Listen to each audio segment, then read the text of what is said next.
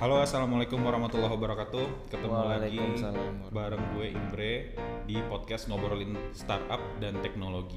Jadi di episode kali ini episode yang mungkin udah kalian tunggu-tunggu.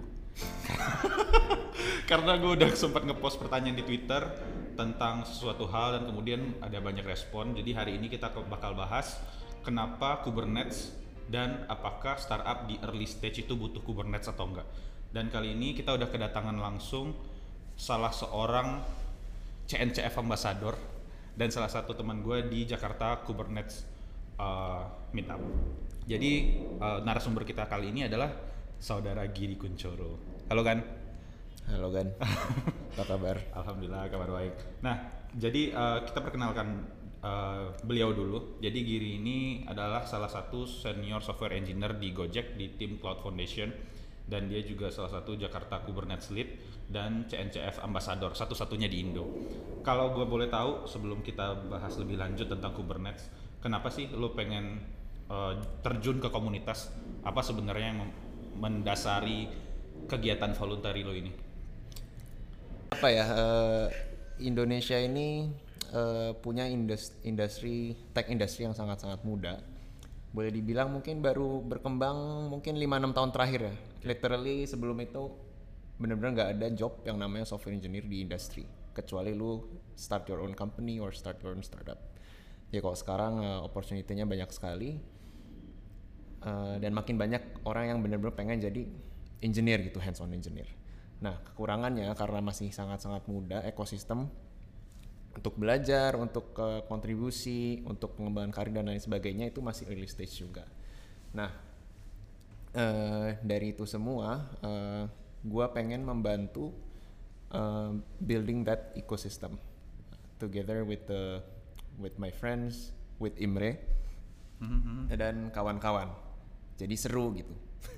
Bukan jadi seru sih, jadi apa ya?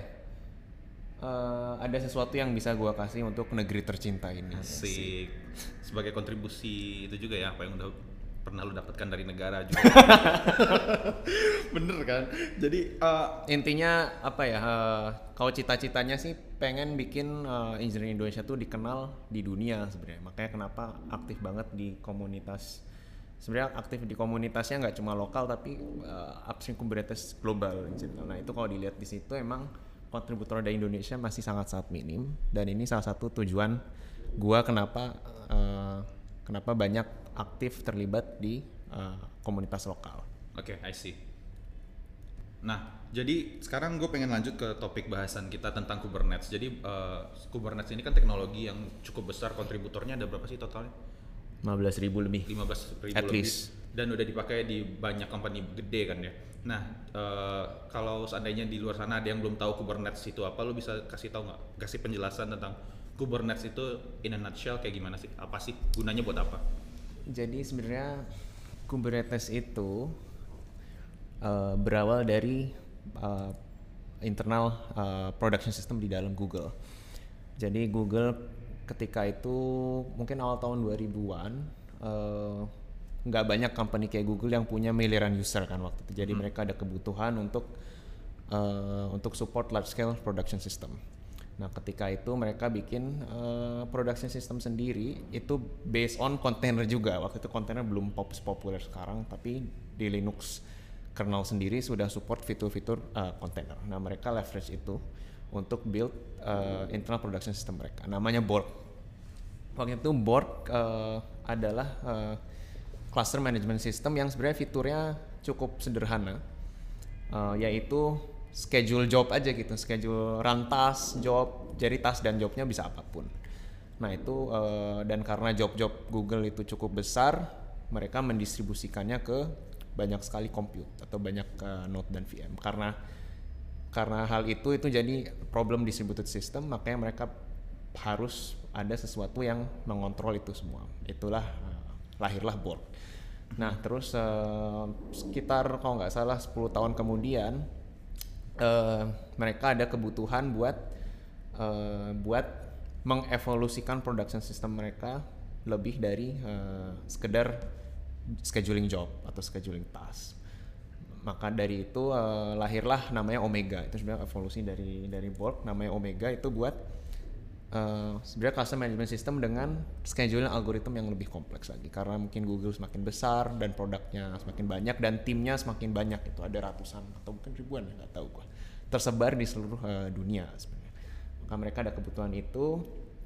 Terus uh, dari 14-15 tahun pelajaran Google di internal system mereka mereka akhirnya mendonasikan uh, mendonasikan production system mereka mengopen sourcekan ke komunitas. Itu first commitnya kalau dilihat pertengahan 2014 oleh uh, salah satu Google uh, Fellow Joe Beda namanya. Nah itu kalau dilihat coba aja di scroll buka di GitHub Kubernetes Kubernetes first commitnya pertengahan 2014. Jadi first commitnya tuh as a new project. As a new project di GitHub. Berarti emang dari codingannya dari awal lagi. Dari awal lagi. Karena emang uh, karena emang untuk mengopen sourcekan suatu project internal kan juga perlu effort kan. Iya betul. Jadi untuk mengeneralize use case itu untuk bisa lebih bermanfaat buat nggak cuma Google tapi kan orang-orang lain dan lain-lain itu kan perlu effort dan emang uh, sebenarnya ini kalau gue lihat marketingnya Google emang seperti itu. Tapi pada kenyataannya memang ini project baru tapi dari uh, pelajaran yang mereka dapat selama 15 tahun itu. Oh, kalau lu lihat emang uh, arsitektur dan lain-lain sebagainya itu emang baru sih. Okay. Itu sampai ngeluarin paper segala kan. Soalnya si... gue pikir itu kayak apa sih namanya udah ada codingannya terus codingannya mereka open sourcein habis itu ya udah jadi Kubernetes. Ternyata mereka bikin baru dari bikin nol. baru sih. Tapi dari pelajaran itu. Sekarang gue pengen uh, nanya tentang kalau menurut lu fitur main fitur dari Kubernetes itu tadi ada scheduling terus ada segala macam. Ada nggak sih fitur-fitur yang menurut lu menarik banget sampai Kubernetes ini jadi teknologi yang game changer banget. Sebenarnya uh, kalau konsensus atau seperti yang orang-orang kebanyakan bilang di komunitas kayak misalnya Kelsey Hightower dan uh, punggawa-punggawa teknologi Kubernetes lainnya itu mereka bilang kalau Kubernetes adalah uh, platform on top of platform. Jadi maksudnya apa? Maksudnya uh, Kubernetes itu adalah awal mula dari uh, dari kalau teman-teman pengen bikin platform Kubernetes itu adalah awal mula untuk melakukan itu. Jadi nggak nggak stop di Kubernetes kalau okay. pengen bikin platform. Nah sebenarnya fitur-fitur kalau sekarang udah macem-macem ya tapi basicnya menurut menurut gua zaman dulu awal mula desain Kubernetes itu didesain untuk mengabstraksi uh, compute gitu mengabstraksi uh, uh, distributed computing jadi kalau misalnya kita ada ribuan mesin, ribuan VM atau ribuan node, itu diabstraksi oleh Kubernetes. Maksudnya diabstraksi apa? Jadi ketika kita mendeploy aplikasi kita, mendeploy kontainer ya, syaratnya kontainer. Uh, mungkin nanti bakal discuss juga kenapa ke situ.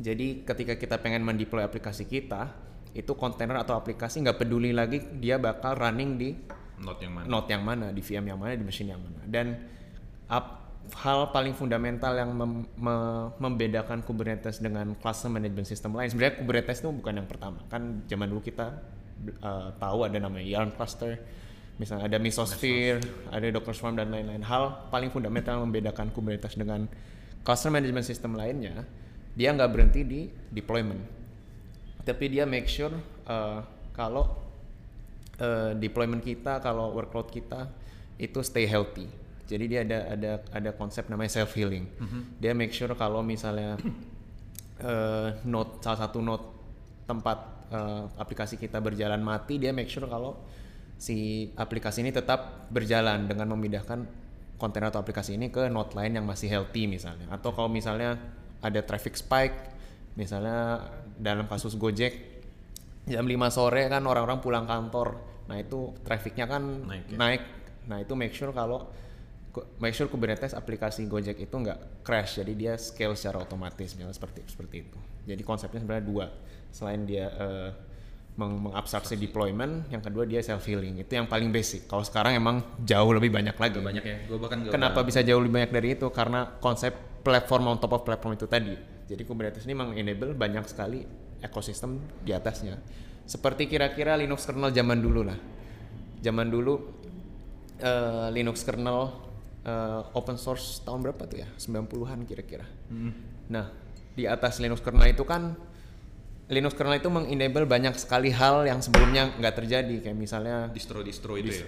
ya distro distro itu kan operating system tapi di atas operating system itu kan ada banyak sekali language runtime Oh, ada database misalnya itu semua emerging dan bahkan Kubernetes sendiri pun kan jalan di atas Linux kernel Iya, iya, mungkin sekarang orang semakin sedikit yang ngomongin Linux kernel tapi pada kenyataannya tiap hari kita masih bergantung sangat bergantung pada Linux kernel nah harapannya Kubernetes itu akan menjadi semakin stabil dan boring Uh, people will stop talking about it but apa ya keberadaannya menjadi Oh, iya, uh, iya, ses- iya. sesuatu yang tidak bisa terpisahkan seperti Linux. Tapi teknologi di atas itu berkembang terus. Jadi kayak orang udah bikin aplikasi canggih apa pun, dia nggak tahu sebenarnya itu nanti runnya di Kubernetes karena udah kayak Linux Iya, kernel kayak juga. Linux kernel. Oke. Udah jadi de facto lah kira-kira. Oke, jadi nah gue ada pertanyaan ter- sebelum kita lebih jauh. Jadi ada yang nanya nih di Twitter. Kita akan masuk ke pertanyaan dari Tobi Muhammad at Tobi DSN di Twitter. Apa perbedaan Docker dengan Kubernetes? Beda Docker sama Kubernetes. Em, mungkin analoginya jadi Docker itu kan eh, kontainer atau kargo lah kira-kira. Kalau di lautan kan kargo. Jadi, ada Docker sebagai kargonya. Kargo itu kan biasanya dibawa oleh kapal kan. Nah si Kubernetes tuh eh, kapten kapalnya yang menakodai kapal yang isinya muatan-muatan kontainer mengarungi samudra. Kira-kira logo apa kira-kira analoginya seperti itulah. Cukup nggak? Nggak terlalu terlalu abstrak. Terlalu abstrak. Jadi kalau kalau teman-teman punya aplikasi sebuah service eh, itu kan eh, di package eh, menjadi Docker container. Maksudnya di package itu artinya eh, eh, Dibundle dengan dependensi-dependensi. dibanding dengan dependency dependency, eh, language runtime, library, framework dan lain-lain sebagainya supaya portable bisa di deploy di environment Linux mana pun kira-kira seperti itu. Nah kalau Kubernetes itu kan punya eh, cluster eh, VM, sekumpulan dari sekumpulan VM atau node atau apa ya bare metal machine bisa itu di manage oleh Kubernetes cluster. Nah kontainer-kontainernya itu jalan di atas atas eh, cluster node tersebut. Jadi sebenarnya si Docker ini bisa juga jalan tanpa Kubernetes seperti ya. Sebenarnya bisa, cuma kan eh, cuma misalnya kita punya ratusan mesin gitu kan repot gitu. Kontainernya mau jalan di mesin yang satu, kalau mesin satu crash gimana? Oke. Terus kalau misalnya aplikasi kita trafficnya naik gitu, misalnya mau direplikasi jadi ratusan konten itu kan repot sebenarnya. Itu balik lagi ke materi yang lu bahas sebelumnya tentang eh, apa sih self healing itu ya. Karena kalau seandainya ada VM satu mati, si kontainernya bakal di-assign ke VM-VM lain. Iya betul. Oke, sip. Pertanyaan berikutnya nih dari Agung Setiawan. At Agung Setiawan MU. Anjir, fans MU nih kayaknya. Eh, nitip perlu dari awal langsung Kubernetes. Kenapa? Kalau iya kenapa? Kalau tidak kenapa? Dari awal nih maksudnya apa? Dari awal tim startup. Dari awal ya katakanlah awal produk launching lah. Kalau awal produk launching ini kan balik lagi ke prioritas ya. Kalau menurut gua sih ini sama filosofinya kira-kira antara monolith lawan microservice misalnya. Itu mending microservice dari awal atau enggak kan? Kembali lagi ke prioritas masing-masing sih. Jadi kalau misalnya emang baru startup masih nyari-nyari produknya yang bagus kayak gimana, build feature A B C D kayak gimana, menurut gua sih lebih baik fokus di situ. Di Karena dulu maksudnya. di monolith di produk tanpa perlu ngurus nyentuh infrastruktur di bawahnya. Kenapa begitu? Karena kalau kita udah nyentuh infrastruktur kan berarti harus perlu resource atau orang lagi yang manage infrastruktur tersebut dan lain-lain. Nah, eh, cuma emang ada suatu titik di mana eh, misalnya produknya udah cukup populer, makin banyak user, terus eh, makin banyak fitur yang ingin di develop, timnya makin besar. Nah, itu emang Eh, jadi kalau ada grafik monolith sama microservice tuh kan emang microservice di awal bikin produktivitas eh, apa ya nggak Tinggi. produktif gitu.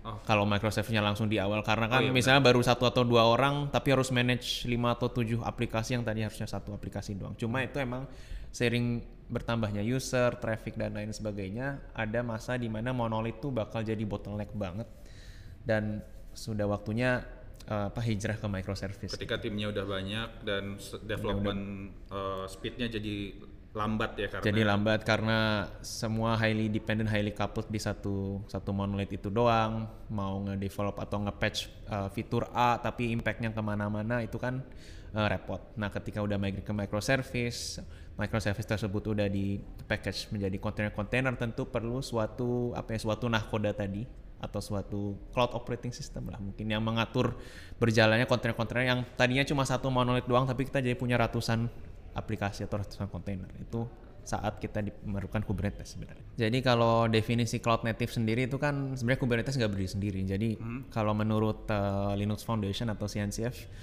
uh, cloud native itu artinya adalah uh, suatu sistem yang uh, mengadopsi microservice, container dan container orchestration. Jadi emang tiga hal ini tuh apa ya? Mungkin suatu kesatuan. Jadi step pertamanya ada microservice terus microservice di package menjadi kontainer-kontainer baru dari kontainer sebenarnya sebelum ke Kubernetes kita harus nyiapin CI/CD dulu gitu.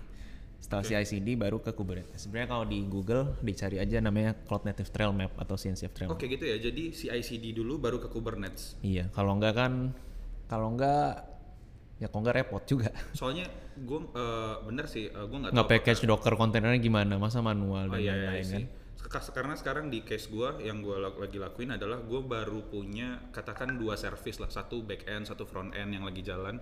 Dan dua-duanya itu udah gue nggak tahu nggak tahu siapa gue overkill apa gimana tapi langsung gue setup di Kubernetes. Emang Kubernetesnya pun cuma satu atau dua nodes gitu sih tapi gue ngerasa kayaknya ya udahlah karena sekarang uh, udah gue containerize juga dan kemudian gue juga pakai Bitbucket pipeline uh, buat CI/CD-nya ya udah sekalian aja kenapa nggak Kubernetes kalau gue sih mungkin lebih ke apa ya mungkin biar nanti nggak repot kali ya daripada uh, nanti lu harus nge-migrate dari VM migrate dari segala macam jadi dari awal ketika gue ngerjain startup gue gue udah langsung mindsetnya kayak uh, app-nya di containerize terus CI/CD dan udah Kubernetes. Jadi sekarang bahkan gue ngerasa dengan hal kayak gitu tuh walaupun tim gue kecil development speednya juga lumayan cepat satu hari itu gue bisa uh, deploy berkali-kali tinggal Ya karena si ICD juga sih sebenarnya. Iya, emang CSD apa uh, prerequisite-nya juga sih. Iya benar. Oke, pertanyaan berikutnya mungkin sebagian sudah terjawab dari Burhanuddin Hakim. Apakah monolit apakah monolitik juga cocok untuk menggunakan Kubernetes? Itu dulu deh, dia ada dua pertanyaan nih. Monolit cocok untuk menggunakan Kubernetes. Kalau uh, menurut gua cocok-cocok aja cocok sih. Cocok aja sih, ini yeah. ya dan tidak sih. Iya. Yeah. Jadi kalau hmm, pertanyaannya menarik sih monolith di Kubernetes. Sebenarnya uh, Kubernetes itu kan membantu proses orkestrasi kontainer-kontainer kan. Mm -hmm. Nah, kalau kontainernya cuma satu, monolith sebenarnya kan agak overkill. Yeah. Kecuali emang uh, monolithnya perlu uh, di scale yang dinamis gitu misalnya. Cuma kan kebanyakan monolith tuh kita udah bisa predik lah uh, capacity planning istilahnya. Kita udah udah pre, bisa predik bulan ini kira-kira traffic berapa dan lain-lain. Karena kalau karena monolith itu kan cuma satu, jadi profilingnya juga lebih gampang, mm -hmm. profiling uh, CPU, memori dan lain-lainnya. Monitoringnya.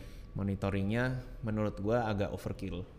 Cuma kalau ditanya bisa Kubernetes atau enggak, sebenarnya bisa-bisa aja. Bisa-bisa aja. Di case gua bisa-bisa aja. Oh, dan kalau perlu apa self healingnya misalnya monolithnya nge-crash otomatis ke restart otomatis ke replicate dan lain-lain itu mungkin uh, berguna tapi nggak apa ya uh, nggak membuat kita bisa menggunakan fitur Kubernetes seutuhnya gitu. Oke. Okay.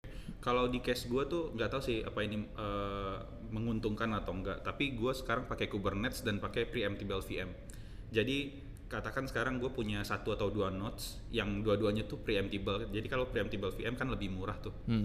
Nah ketika satu VM mati, uh, nanti si Kubernetes ini otomatis mindahin loadnya ke node-node lain. Karena kan hmm. kan nggak semua langsung preemptible VM itu mati kan. Katakan gue punya tiga, mati satu kan dia bisa mindahin loadnya. Jadi gue ngerasa itu save cost lumayan juga sih. Hmm. Uh, mungkin itu uh, walaupun gue masih monolitik sebenarnya, jadi ya ada ada tergantung dari mana lo ngelihatnya sih sebenarnya. Pertanyaan lagi dari Burhanuddin Hakim, perbandingan cloud per, uh, cloud platform AWS, GCP, DO, bare metal dan lain-lain. Berat juga, luas juga pertanyaannya. Sebenarnya. Pertanyaan beda apa pertanyaan? Per, perbandingan cloud platform AWS, GCP, DO. Mungkin kita spesifikin aja kali ya ke Kubernetes. Kalau Kubernetesnya, kalau Kubernetesnya sendiri ada alasannya kenapa Kubernetes ketika Kubernetes lahir dia juga melahirkan uh, foundation kan, uh, Cloud Native Computing Foundation di bawah Linux Foundation. Tujuannya adalah supaya Kubernetes ini jadi project yang vendor netral, okay. disupport dan didukung oleh uh, berbagai macam cloud provider, termasuk juga bare metal. Jadi uh, Kubernetes ini highly portable, bisa di-deploy di cloud platform mana aja, bisa di-deploy di bare metal, bisa di-deploy di Raspberry Pi juga, berbagai macam uh, apa istilahnya komputer architecture juga. Mm -hmm. Jadi kalau aplikasi teman-teman udah jalan di atas Kubernetes itu guarantee uh, bisa portable nggak vendor login. Apa uh, jadi itu kalau menjawab. Menjawab nggak? Pertanyaan kira-kira kayak gitu nggak? uh, pasti ada beberapa hal yang harus lo sesuaikan ya nggak sih? Kayak misalnya load balancer kan di masing-masing cloud provider beda. Tapi nggak repot lah palingan ya lo harus setup cloud uh, load balancernya. Dan menurut gua untuk migrate-nya sih gampang banget karena udah pakai container image terus habis itu udah pakai CICD dan segala macam. Jadi sebenarnya kalau dari experience harusnya sama aja ya. Oh dari experience sih ya kalau dari developer experience sih sama. Tapi kan itu load balancer dan lain sebenarnya urusan sysadmin urusan ops. yang berbeda yang membedakan itu nanti adalah experience-nya si sysadmin. Experience sysadmin ya. Uh, pertanyaan berikutnya dari hashtag asule at asule underscore underscore sebelum pakai Kubernetes, fondasi-fondasi atau persiapan atau requirement apa aja yang harus dimiliki atau diperkuat? Sebelum Kubernetes. Tadi nah, itu tadi udah ya? ya salah satu kalau teman-teman tertarik uh, Google aja CNCF Trail Map. Jadi kalau kita ngikut sejarah cloud computing uh, dari zaman dulu tuh kan sebelum ada cloud ini udah pernah diomongin belum sih? belum ya? Belum, belum, belum. Nah, zaman dulu kan zamannya Sun Microsystem kalau kita mau deploy aplikasi kita kita harus beli server baru kan. Yeah. server udah uh, udah uh, udah full gitu harus beli server baru buat deploy aplikasi lain. Terus dari situ berevolusi ke teknologi virtual machine kan. Mm -hmm. kita cukup di satu server kalau ada aplikasi baru bikin VM baru dan lain-lain. Dari situ um, uh, apa dari situ berevolusi lagi ke cloud istilah public cloud yang diperkenalkan AWS dan lain-lain. Jadi kita nggak perlu punya hardware sendiri tapi kita punya VM di cloud. Yeah dari situ evolusi lagi ke kontainer. Nah uh, uh, dipopulerkan oleh oleh Docker itu tahun 2013 ya kalau nggak salah. Jadi kita kalau mau deploy aplikasi nggak perlu bikin VM yang banyak lagi cukup di beberapa VM satu VM bisa ngeran uh, banyak kontainer dan itu fully isolated dari sini berevolusi di evolusi yang terakhir nih namanya cloud native uh, evolution. Jadi uh, Kubernetes ini ada hubungannya dengan perjalanan cloud uh, computing itu semua. Jadi kalau kalau kamu uh, tertarik apa tertarik ikut sejarahnya dan mendalami itu semua ada hubungannya sama hardware, sama virtualisasi, virtual machine, hubungannya sama networking, storage dan lain-lain. Tapi kalau dari sisi kalau dari sisi developer atau dari sisi product engineering itu yang tadi gua share sedikit ada uh, ada guidance-nya uh, itu dibuat official oleh uh, CNCF namanya Cloud Native Trail Map. Okay. Jadi trail map itu kan seperti apa ya? Trail map itu apa bahasa Indonesia? Oh, jalanan gitu ya. Jalan maraton iya. gitulah kira-kira. Nah, uh, sampai fully adopt cloud native itu uh, ada step-stepnya. Step pertama itu harus microservice dulu sebenarnya. Itu yang sesuai rekomendasi. Microservice ini di package menjadi kontainer-kontainer. Sebenarnya kontainer nggak mesti Docker, ada banyak banget pilihannya. Ada kontainer di ada Rocket yang sekarang mau di archive sebenarnya. Kalau LXC uh, sebenarnya belum kompatibel sama Kubernetes. Oh, Oke. Okay dari sini step selanjutnya terus CI/CD yang tadi sempat dibahas baru ke container orchestration. Nah, ketika udah container orchestration Kubernetes itu sebenarnya membuka ekosistem lebih luas lagi di atasnya Kubernetes seperti monitoring, observability, logging, tracing dan lain-lain itu itu seperti Linux kernel zaman dulu membuka banyak banget uh, gerbang dan pintu apa ya pintu produktivitas baru gitu di atasnya. I see, I see. Uh, jadi banyak silahkan lihat aja nanti di uh, CNCF trail map. Ada banyak yang bisa dipelajari. Terus nah ini nih menarik nih. Uh, dari Bagas Abisena at Bagas Abisena perlu nggak ya resource dedicated dalam kurung DevOps untuk maintain dan scaling Kubernetes? Buat early stage startup kan resource pas-pasan hehe nih case gue banget nih uh, menurut lo gimana? Jadi menurut gue ini lagi-lagi pilihan ya jadi uh, sebenarnya Kubernetes tuh ini kalau ngomongin Kubernetesnya sendiri ya, Kubernetes tuh ada dua kan. Kita mau punya cluster yang di manage oleh third party atau yang atau cloud provider terpercaya misalnya Google Cloud, AWS, Azure dan lain-lain. DigitalOcean pun sekarang ada Kubernetes service-nya yang artinya kita serahkan uh, operasional, uh, maintenance, upgrade, uh, cluster sizing dan lain-lain semua itu ke pihak ketiga.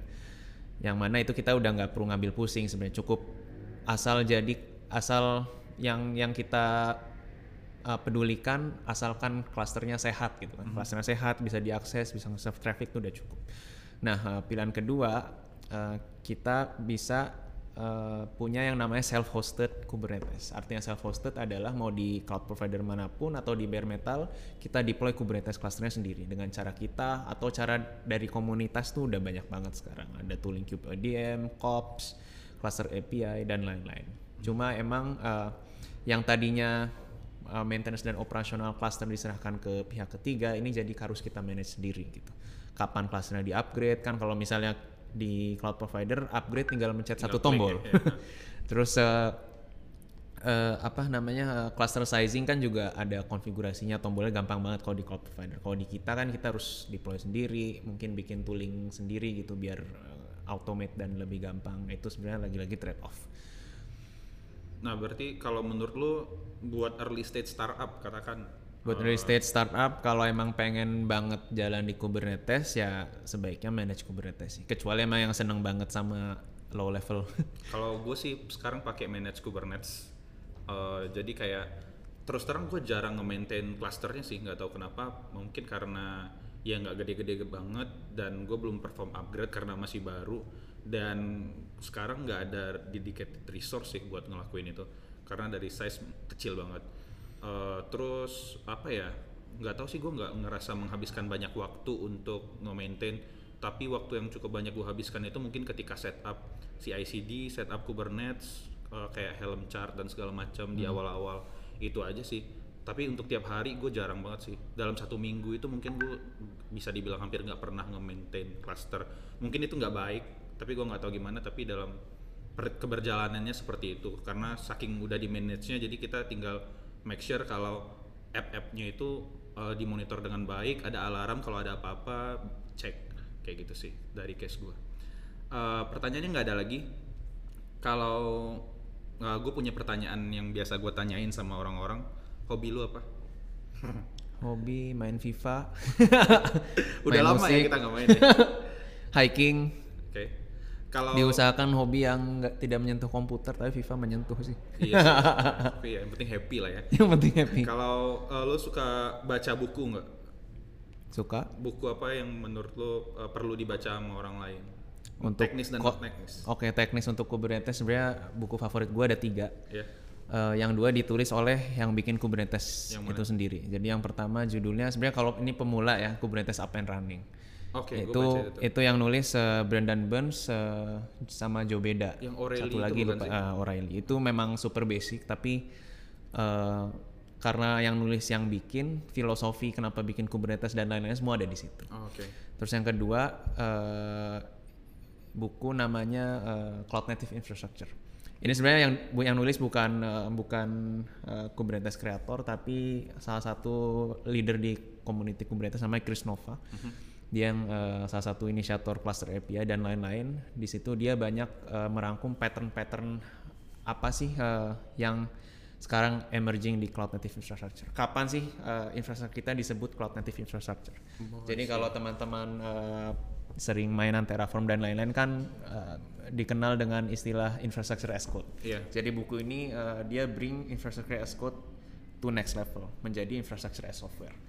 Infrastructure as software itu artinya eh, infrastructure kita udah nggak perlu di coding di push ke Git lagi tapi di manage oleh controller atau ya ka- kayak yang Kubernetes lakukan sekarang kan Oh, dia I see. Kubernetes otaknya itu kan software yang dia memanage infrastructure gitu kan Oh, auto scaling eh, networknya di route secara otomatis oleh software dan lain-lain kita nggak perlu configure lagi itu maks yang dimaksud dengan cloud native infrastructure Mhm. di situ ada banyak desain pattern yang bagus juga salah satunya eh, reconciliation design pattern yang itu jadi jadi apa ya fundamental design patternnya Kubernetes. Oke. yang membuat dia self healing dan fully resilient dan lain-lain. Menarik gue baru tahu tuh bacaan yang kedua. Terus yang ketiga, eh, yang ketiga sebenarnya dari uh, dari Kubernetes Creator juga Joe uh, bukan Joe Beda siapa? Brendan Burns. Judulnya uh, Managing Kubernetes. Jadi kalau Kubernetes up and running itu fundamental Managing Kubernetes itu uh, buku Kubernetes untuk untuk ops Oh, jadi dia banyak sharing gimana caranya mengextend Kubernetes dengan custom resource, dengan operator framework, uh, apa uh, kube builder dan lain-lain. Dan itu kan sebenarnya Kubernetes from day one emang didesain untuk bisa fully extensible sesuai dengan kebutuhan uh, kebutuhan usernya gitu. Oke, kebutuhan mendasarnya deployment container, scale- uh, scaling dan lain-lain. Tapi sebenarnya Kubernetes itu membuka seperti yang di awal tadi emang filosofinya Kubernetes untuk membuka jalan ke banyak opportunity, opportunity baru kan. Makanya didesain supaya fully extensible. Jadi misalnya kubectl-nya sendiri pun kan Bisa diganti-ganti. bisa di extend gitu dengan plugin-plugin uh, sesuka kita. Terus uh, Kubernetes API sendiri tuh banyak banget custom API yang bisa kita desain. Kalau kita mau bikin aplikasi atau platform of Kubernetes itu bisa banget dan dengan mendesain platform custom kita di atas Kubernetes misalnya untuk manage uh, manage go ride dan lain-lain misalnya ya itu kan kita bisa mendapatkan resiliensi yang ditawarkan Kubernetes for granted tapi untuk uh, platform kita gitu jadi kayak misalnya makanya sekarang emerging banget kayak operator-operator etcd, operator database dan lain-lain itu semua di atas Kubernetes. Iya, iya, iya. Eh, apa tadi? Ya udah Yang tiga itu ya. yang non teknis. Yang non teknis sih non teknis sih gue seneng banget sama buku judulnya Effective Engineering. Itu teknis apa non teknis? Eh, nggak tentang coding tapi tentang lebih ke Tentang engineering growth. Iya, oke. Jadi ini buku eh, kalau nggak salah diwajibkan, ini buku diwajibkan eh, dibaca oleh new hire di Dropbox dan Facebook kalau nggak salah. Oke. Jadi buku ini emang cocok banget untuk engineer-engineer muda, apalagi engineer yang baru lulus dari kuliah. Jadi gimana caranya eh, memilih tim atau memilih produk, memilih tempat kerja yang bisa eh, istilahnya kalau di situ namanya learning rate. Gimana cara memilih environment yang learning rate-nya tinggi. Soalnya learning itu seperti eh, apa ya? Learning itu collective learning. Apa yang kita pelajari hari ini, kalau besok mempelajari hal lain tapi punya basic di hari sebelumnya tentang knowledge tertentu, itu bakal meningkatkan learning rate kita. Otomatis kalau learning rate kita tinggi, growth kita akan kemampuan engineering, eh, social skill dan lain-lain itu bakal meningkat drastis apa growthnya. Jadi seperti istilahnya seperti mungkin seperti menabung ya. Iya, iya. Jadi eh, atau bisnis lah seperti bisnis. Jadi keuntungan bisnis yang didapat eh, bulan ini tuh bisa kita pakai lagi untuk menjalankan bisnis di bulan berikutnya. Sama seperti eh, learning, apalagi di engineering karena tiap minggu kan teknologi berubah terus. Gila ya, Dan ngikutin tiap ya ngikutinnya emang jadi emang ada ca- ada teknik dan cara-caranya gimana supaya eh, supaya kita pace-nya tetap tinggi gitu. Jadi emang nggak sendiri tapi eh, pilih environment yang eh, kita belajarnya bisa cepat. Banyak banget. Nah, pertanyaan gue berikutnya tentang lo sering eh, ngisi talk tentang Kubernetes di conference-conference. Eh, setelah ini goals lo apa sih eh, terkait dengan hal-hal kayak gitu? Apakah lo masih eh, ingin eh, jadi speaker atau kon ngisi conference segala macam? Apakah itu emang hal yang akan lo lakukan terus-terusan apa gimana?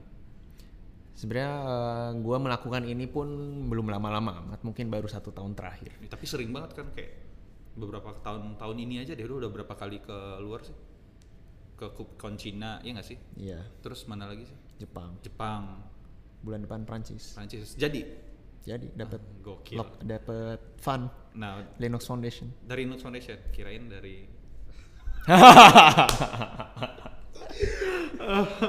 Oke. Jadi dong. Berarti setelah ini eh, lu akan tetap melakukan kayak gitu apa gimana sih? Goals ten- apakah itu emang hal yang lu lakukan untuk mengejar goals utama lu apa gimana sih sebenarnya? Sebenarnya goals goals utama gua eh, ada dua lah atau tiga ya terkait sama ini. Yang pertama eh, Indonesia itu jarang banget didengar di luar gitu. Iya. terutama di komunitas-komunitas teknologi eh, yang populer seperti ini itu jarang banget gitu Iya. gua apa ya mungkin eh, speaker eh, speaker jarang eh maksudnya eh, partisipan aja jarang apalagi speaker gitu Iya betul.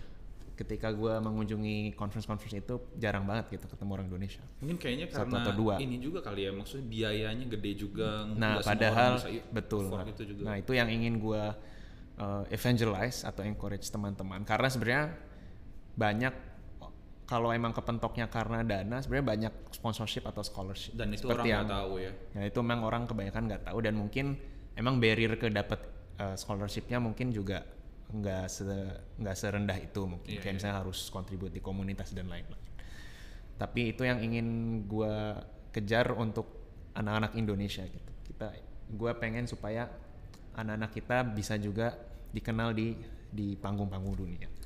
Terus yang kedua Mulia sekali. kalau goal yang kedua sih eh goal yang kedua sih apa ya mungkin kalau kalau di US Indonesia ini kan another world gitu kalau di di mata di mata mereka kan mereka memandang remeh kita sebenarnya Iya. technically Uh, tapi kenyataannya kan emang uh, semua teknologi yang baru emang uh, dimulai dan berasal dari barat gitu itu yang ingin gue jembatani untuk supaya orang-orang Indonesia kenal kayak teknologi-teknologi baru seperti Kubernetes ini lebih cepat gitu Oke. apalagi cloud native itu yang gue kejar dengan banyak uh, Berkegiatan. speaking di local meetup Membangun terus komunitas. membangun komunitas dan lain-lain di situ terus yang ketiga yang ketiga oh yang ketiga sebenarnya mungkin masih ada kaitannya sama sa- sama yang nomor satu sih tapi eh eh, apa ya tech community di Indonesia sebenarnya banyak yang beginner to intermediate ya Iya. kalau menurut gue bahasannya kan lebih banyak untuk eh, wider audience yang eh, baru terhadap teknologi tersebut. Nah cita-cita gue pengen semakin deep, misalnya orang-orang Indonesia eh, discuss atau ngoprek dan bedahnya tuh semakin deep, supaya eh, apa ya teknologi computer science atau apa istilahnya informatika bisa berkembang juga di Indonesia. Kayak misalnya kita bisa nulis eh, paper-paper eh, akademik gitu yang berhubungan sama computer science dan lain itu sebenarnya cita-cita kita. Kita bisa bikin database sendiri. Ya yang gitu-gitu Iya, sebenarnya. iya, itu yang kan kebanyakan tuh masih ngikutin ya. Kalau kita Iya. kan ada teknologi baru apa pengen menggunakan. Gue ngeliat kita lain-lain. masih di uh, fase kita sebagai usernya aja sih. Kita belum sebagai orang yang make. Menurut gue uh, kenapa kayak gitu karena di kuliah pun nggak tahu sih. Mungkin karena gue anak elektro juga. Tapi teman-teman gue bilang nggak banyak juga hal-hal kayak gitu tuh nggak dibahas dalam. Kayak misalnya algoritma distributed computing itu nggak terlalu dibahas dalam. Cuma sekedar tugas kelar habis itu. Jadi orang dan ketika kerja pun mereka nggak ada tuntutan untuk membuat sesuatu hal seperti itu kan. Mereka lebih diminta untuk oh kalian bikin apps bikin web ya udah. Sementara mereka nggak eh, teknologinya comot-comot dari mana-mana tapi mereka nggak pernah bikin. Dan gue ngeliat sekarang mulai ada tren di mana orang-orang mulai ya udah bikin aja nih. Orang mulai hardcore nih sekarang. Eh ya udah nggak usah kita pakai itu kita bikin sendiri aja. Gue ngeliat beberapa kayak gitu sih sekarang. Iya nggak sih? Di circle kita. Tapi sebenarnya sebenarnya masih banyak banget sih. Maksudnya ya baru scratching the surface lah. Dan menurut gua walaupun kita bikin pun itu banyak yang levelnya masih belum setara. gitu. Iya, Kayak iya, misalnya kemudahan berkontribusinya gimana. Kayak misalnya gue lihat yang bikin-bikin tuh eh, bikin taruh di GitHub udah aja gitu. Dia Oh, nggak iya. mikirin gimana caranya biar yang kontribut nggak cuma dia kan artinya harus apa, harus segala harus dia evangelize di komunitas-komunitas, Iya, iya. onboarding dokumen, terus experience-nya harus lebih bagus, mikirin lebih banyak use case biar bisa digunain di company-company lain dan lain. Oke. Itu pun sebenarnya Gojek punya banyak inisiatif seperti itu, tapi emang belum banyak yang terkenal dan emang masih banyak perlu banyak belajar untuk Iya, gimana caranya eh, biar apa ya biar tooling-tooling yang kita bikin atau framework yang kita bikin dari dalam juga bisa berguna buat orang-orang Ya, di luar Gojek. ngeliat Gojek, Gojek relatif apa ya eh, aktif di kontribusi ke open source nggak sih? Banyak teknologi-teknologi internal yang akhirnya dibikin jadi open source. Nggak tahu sih gue ngeliat kayaknya Gojek sih yang lumayan aktif sounding. Mungkin kita bikin- baru ya di Indonesia baru kita yang mulai. Iya, iya, kayaknya. menarik, menarik, menarik. Ini mungkin. Cuma menurut gue ini masih langkah awal juga. Iya, iya, iya, iya. Karena ya project yang paling banyak startnya mungkin baru 500-an atau Iya, iya. 1000 ya. Ada itu. Itu pun baru goleng HTTP library gitu. Yang Dari Hemdal ya? Yang Hemdal. Oke, sip, Dan yang lain-lain tuh masih belajar sih kita. Mantap-mantap. Tapi mudah-mudahan orang-orang lain juga banyak yang mengikuti. Termotivasi. Dan eh, tahun depan ada kejutan apa dari eh, Cloud Native ID? Dari Cloud Native ID sih kita cita-cita besar kita kita pengen ngadain uh, conference Cloud Native Day di Jakarta atau di mana pun di Indonesia sebenarnya belum pasti sih. Itu tujuannya uh, tujuannya pengen bikin jadi jadi begini emang dari tiga goal yang kamar yang tadi disebut uh, di Indonesia juga belum banyak conference-conference yang bahas technical kan. Tech Iya. conferences kayak JavaScript conference Ruby conference itu baru mulai dan emang uh, yang bawa emang teman-teman kita juga kan. Jadi emang kewajiban kita juga mem- yang membawa conference cloud native ke Indonesia seperti itu kira-kira. Dan harapannya ya uh, dengan adanya itu speaker-speaker dari uh, luar negeri yang populer yang mana yang uh, yang kita jarang ketemu jarang ke reach itu bisa datang ke sini karena ini kesempatan apa ya kalau nggak dibikin kayak gini kesempatan itu nggak akan ada gitu. dan ini jadi kesempatan juga buat orang-orang Indonesia buat bisa ke expose keluar nggak Iya, sih betul. maksudnya Ha. ketika saat itu kan bisa aja dat- ada orang datang dari Singapura dan segala macam Iya, buat join ini dan menurut gue ini event bagus banget dan kapan rencananya udah ada estimasi Belum ada. belum ada tergantung lu juga lah Iya sih. yang jelas tahun depan insya Allah kita udah ada rencana dan eh, kita bakal buka CFP ya, call for proposal, bener nggak sih?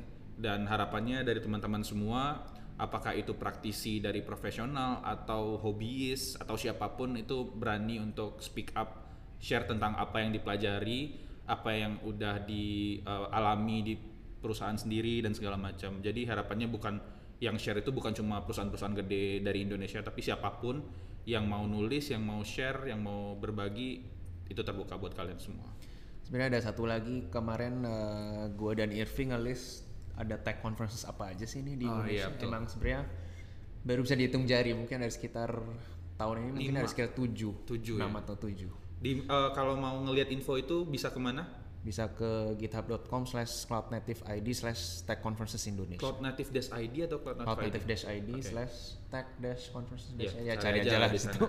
Eh, ada juga repo untuk Jakarta Kubernetes mau digabung ke sana atau? Iya digabung sih. Sekarang masih di? Sekarang masih di github.com slash jk8s slash meetup. Oke, jadi kalau seandainya kalian pengen tahu update-update tentang Cloud Native, Jakarta, ID dan segala macam, Kubernetes, uh, kita punya grup Telegram juga di uh, apa sih grup Telegram? di .me slash kubernetes Indonesia Kubernetes Indonesia dan ada satu lagi di mana microservice enggak Cloud Native ID sekarang namanya. tapi Gua kan URL-nya aku lupa ya. URL-nya Ya microservice nanti ID pokoknya sih. cari aja lah di mana di Telegram. jadi kita ada. cukup konsisten tiap bulan Ya. eh, meet up Cool. Kalau ada yang tertarik, seperti biasa kalau ada yang tertarik pengen uh, denger topik-topik lain di podcast ngobrolin startup dan teknologi, kasih tahu gue, mention gue di Twitter di @imprenagi. Dan kalau seandainya ada yang punya ide, pengen nyaranin speakernya siapa, narasumbernya siapa, kasih tahu gue juga. Hari ini kita cukupkan. Terima kasih Kak Giri yang udah meluangkan waktunya. Uh, terus terang ini interview kita yang kedua karena sebelumnya harus terhenti karena ada gempa, tapi nggak apa-apa. di ruangan yang sama di ruangan yang sama. Sebenarnya gue deg-degan malam ini, tapi ya alhamdulillah nggak terjadi apa-apa lagi. Terima kasih buat yang udah dengerin sekali lagi. Sampai ketemu lagi. Assalamualaikum warahmatullahi wabarakatuh. Waalaikumsalam